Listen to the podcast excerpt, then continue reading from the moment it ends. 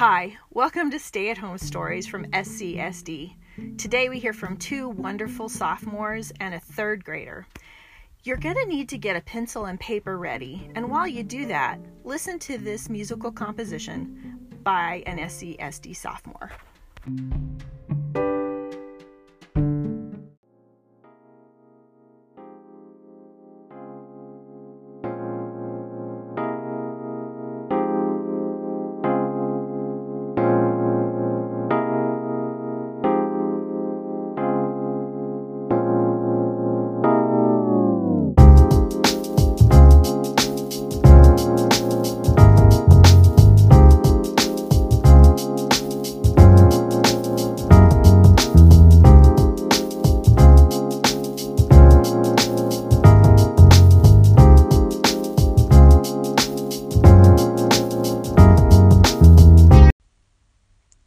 Did you get your pencil and paper? Great. Get ready to make a Marbeast with a third grader from Carson Elementary School.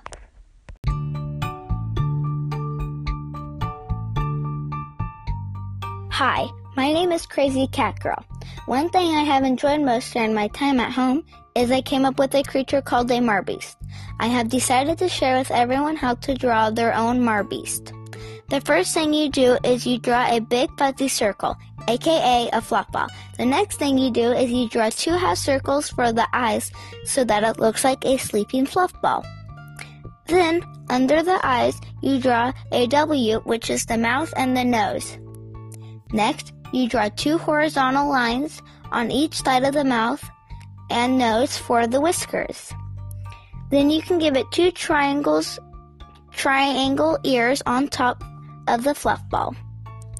The last thing to add underneath your Marbeast is fireballs. You can draw three little fireballs.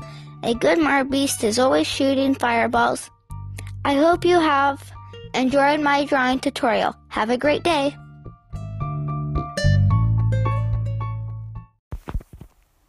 Last week, I sent questions to an SCSD sophomore, and I'm so grateful that he sent me back some really excellent answers.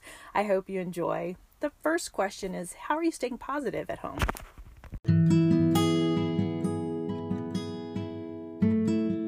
Ah, uh, hello, ladies and gentlemen. It is I, Baby Hands. Now, in these very strange circumstances, this is probably not how you would be hearing from me. But nonetheless, you have to stay positive. Some things that I do to stay positive are go on runs up the very steep hills that we have around here. I play video games. So, on both fronts, I'm keeping my mind and my body healthy.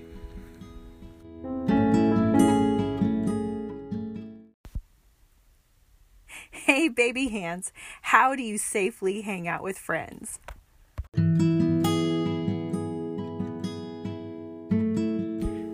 Now, to be the healthiest and the safest that you possibly can, you need to spend most of your time inside. And that means you don't get to hang out with friends as much as you possibly could, or wish you could. I personally use various different types of social media. I'm posting a lot on Instagram and Snapchat because I'm bored, frankly. and I love communicating with friends on Instagram and Snapchat and by text. It's a great way to reach out to people, and sometimes you can even FaceTime them. Just see how they're doing. Just today, we had a Zoom call for Mrs. Mannel's birthday, and there were 31 people that showed up. It was a really great thing to see everyone's faces again, and it's stuff like that that keeps us together in these times of hardship.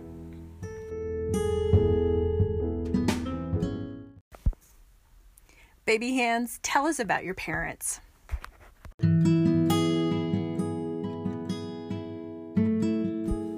I must mention, I am not alone in this house. Shocker. My parents are here. I love my parents. I've learned a lot about my parents in this circumstance, and that they can actually put up with me for very, very long periods of time. However, I do spend most of my time in hibernation, though. I think it's fascinating they still put up, still put up with me, though. Hm. I guess they love me or something. Who knows?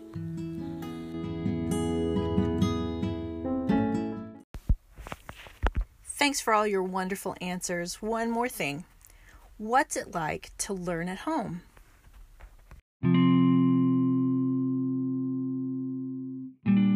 Now, if you're a student or a parent, or even a teacher for that matter, you know that there is a lot of classwork either being given or that you're handing out right now. Learning in itself a new topic or a variation of something can be very difficult. It is a lot more difficult when all you're getting are just worksheets and resources. Now, they're extremely helpful and the best that they possibly can be. However, the worksheets don't do it justice. Teachers are truly special. Administration is special. They show the passion for the craft that they have honed. They teach it to us and they can excite us about it. It's hard to get excited about worksheets or resources in general, as I will repeat many times. There is not a lot of variation. But nonetheless, we persist. I miss my teachers.